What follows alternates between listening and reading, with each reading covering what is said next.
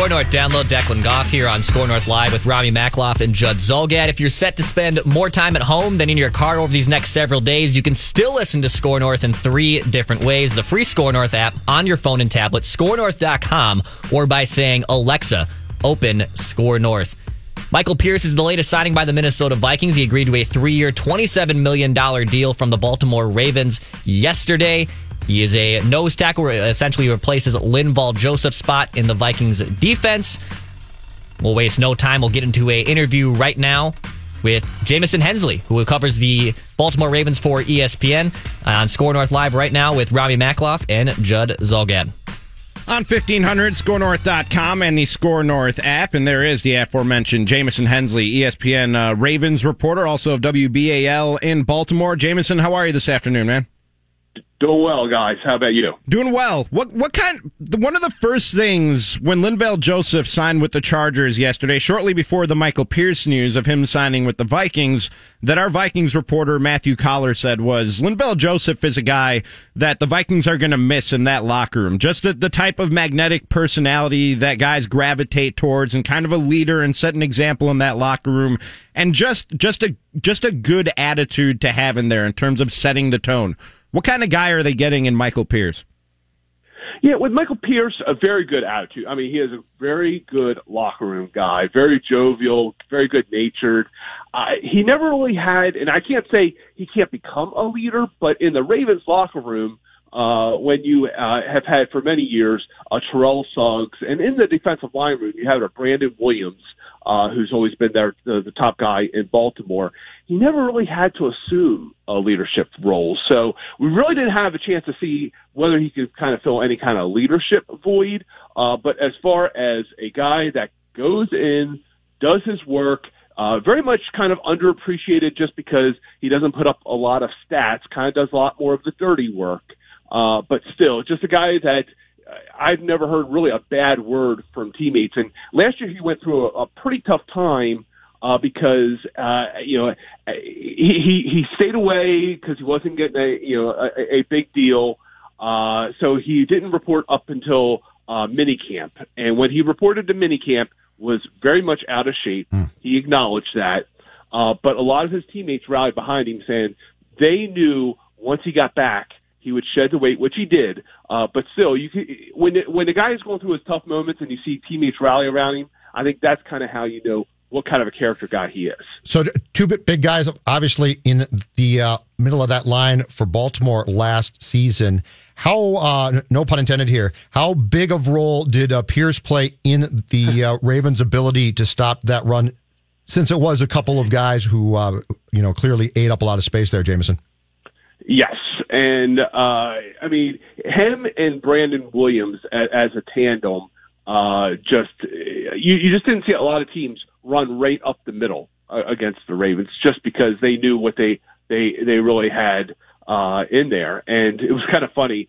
Uh, Don Wink Martindale, the defensive coordinator for the Ravens, uh, he said he used to always, uh, re, re, you know, refer to those guys as the uh, FSU guys, and he's like, and they didn't go to, uh, you know, uh, uh, Florida State, and the last word was up, and uh, so he he's like, they just really caused a lot of havoc uh, in the middle of the line uh, for for teams, and uh, that's why the Ravens they they knew Michael Pierce was going to get a big payday, and when the Ravens went out, they they addressed their for their end they added Michael Brockers because they knew uh, once Michael Pierce was gone, they needed somebody to go in there and, and replace him because there was going to be a huge void uh, once he was going. You mentioned he showed up a little heavy to minicamp last year after the, the contract dispute. Number I read was 390 pounds that he reported to minicamp, and John Harbaugh yeah. actually pulled him off the practice field and told yeah. him to go get his stuff together. Has that been a problem over the course of his career, or was that something that kind of just yeah. popped up and then he took care of?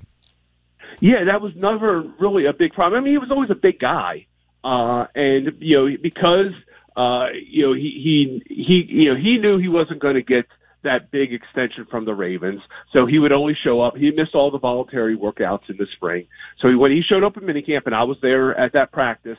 It was even hard for him to put one of the largest jerseys they had to hmm. kind of fit over his wow. stomach. I mean, it was he was just large. Wow. Um, and but he, the thing is, he had always been in their conditioning program every other year before that. So that was never a problem because he was always there and they were always monitoring his weight. This past time, you know, he went out and, uh, you know, I probably didn't exercise as much as he probably should, came in overweight, and you saw Harbaugh go right up to him and point, you know, talk to him and just kind of basically, you know, you, you, you're going to hurt yourself out here. So he went away. We talked to him. The, the thing with, uh, with Pierce was after minicamp, he was going to Italy of all places for vacation. And it's going to be hard to lose weight when you go over to, but he did. He brought a scale with him over to Italy and made sure he was not gaining it. He was actually still losing weight even though he was no, on you don't lose weight while you're vacationing in Italy. That's not a thing that That's happens. You need to ask him when you see when you talk to him. He actually brought a scale with him, and he promises. And honestly, when he came back uh, by training camp, we're talking about four weeks. Uh, he shed a lot of weight. He wasn't perfect, but he shed a lot of that weight. And I I, I know he was pretty embarrassed by the whole thing. Uh, but still, it's just a very good guy. I mean, I can't really say a, a really bad word about Michael Pierce. In shape, what type of push can he potentially get on a QBs? now he's more of that run stopper, Okay. and there was always he was kind of that guy that everyone said, oh well, you know, over the years he, he'll develop into more of a. Pa-. Just never really, never really saw that. He was mostly only out there for for the early downs when they uh, went to to obvious passing situations. Uh, they would bring a couple other guys to to go in and, and line up on the middle. So uh, never really a big sack guy. There were occasions when you know he would uh, shed somebody, and if some teams were throwing on first and second down, uh, and he would get after a quarterback. But I would just know his forte is stopping the run, taking on double teams. Uh, causing teams to, to really change their blocking schemes uh, just because of the massive space eater that he is. One last question for you, and it's not related to Michael Pierce. How lucky are you to just watch Lamar Jackson do what he does every week? And is this, do you think this is sustainable? I do. I'm a believer in Lamar Jackson, but the one knock on him is people say he runs so much and takes so many hits that there's no way that this can last. Is that something that folks out in Baltimore are worried about?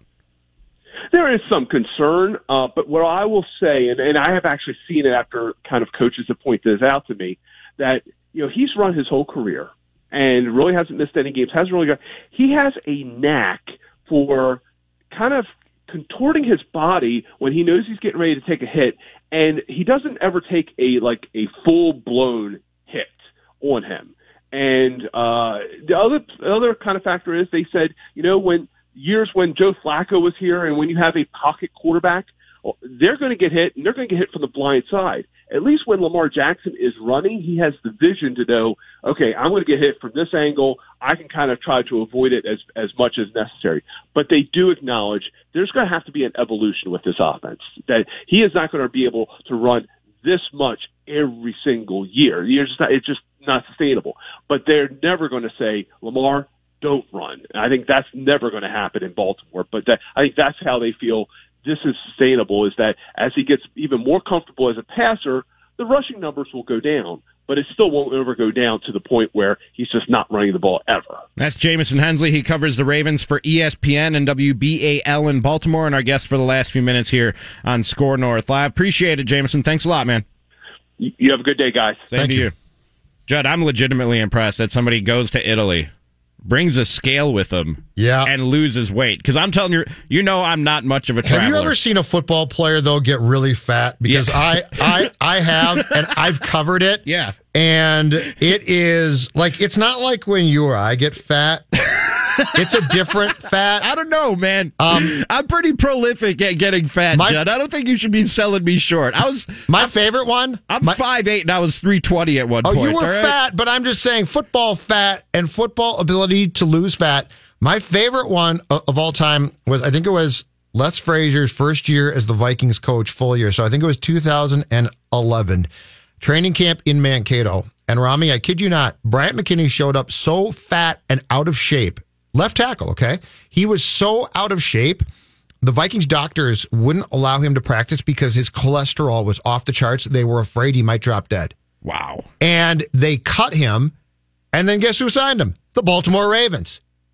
But that's a that's a type of fat Like that's not a oh we're really worried about you. That's uh we're worried about the liability of you dying on the practice You know, field, which I isn't was- funny, but they basically said you can't practice. You are so grossly out of shape. Your cholesterol has spiked so high. I mean, I was probably there too, Judd. I just wasn't showing up for my yearly physical. But Chance, Yeah, but you didn't try and play left tackle for the Bears. that's, that's what I'm saying. like you saying. were exerting yourself to the point of your heart possibly exploding, which is what I think they were afraid of. Dude, 5'8", 320. Again, Oh, yeah, no, again. I'm, I'm not. I don't. I didn't have the access to a doctor that. Did you that ever think McKinnie- about becoming a run stuffer? Oh, that's that's exact. That was the only thing I was good for. yeah, I played a little football, and that was literally the only thing I was good at was being hard to move. So this is uh so so Pierce from what Jamison just told us, uh Pierce sounds to me like an old school run stuffing nose guard, right? yeah, I was thinking of like a Ted Washington or a Keith Traylor when it when I I, love when those I was guys. reading and hearing about him. Yeah, By the way, I love those guys. Jerry Ball, Washington, Traylor, uh, go down that list of what the '90s. Those just big, enormous, fat guys, and they couldn't they couldn't really move great, but they would just you would run into them and they w- and you were just done.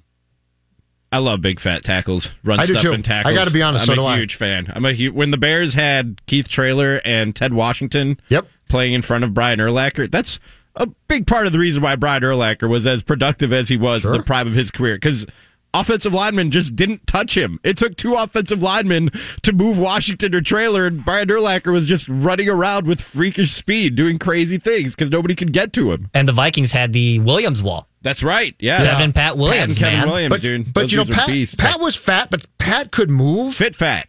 Pat could move. Now, now Pat did get so fat that he was put on the uh, pup list to start training camp Childress's first year. And so he was too fat then. But the thing with Pat is Pat had these how can I describe these? He had these spindly legs, okay?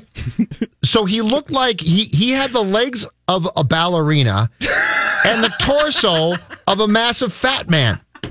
The best thing about Pat, I kid you guys not, Pat was here for what, four or five years, and he was a really good player. Um, the Vikings roster, am not joking, listed him throughout the course of his career here at 317 pounds. Now, there's no way he was anything less than 350. He was I was probably more say that's not that big for for a he wasn't that he was tackle. much fatter but but here's what i loved 317 like how do you get to 317 well 315 is not plausible people are going to know we're lying Yeah, you want to make it sound realistic. but if you the put it- 317 doesn't sound If realistic you, no, but if you just land on a five or a zero, Yes. Judd, people are going to assume you made that up. You do like a six or a seven. It's it's it's a little mind trick that that it makes it a little bit more believable for whatever reason. i just always loved that it was 317 as if we were all going to be like yeah you know what he's 317 we got to get to a break. Still trying to uh, pin down an exact time for PJ Fleck, but he's going to join us in the one o'clock hour. It looks like, and uh, right after this, Judd, did you catch Adam Silver's interview with Rachel Nichols yesterday? i did not has some interesting ideas and some ideas that I'm not really all that interested in. Right after this, it's SKOR North Live on 1500 SKOR North.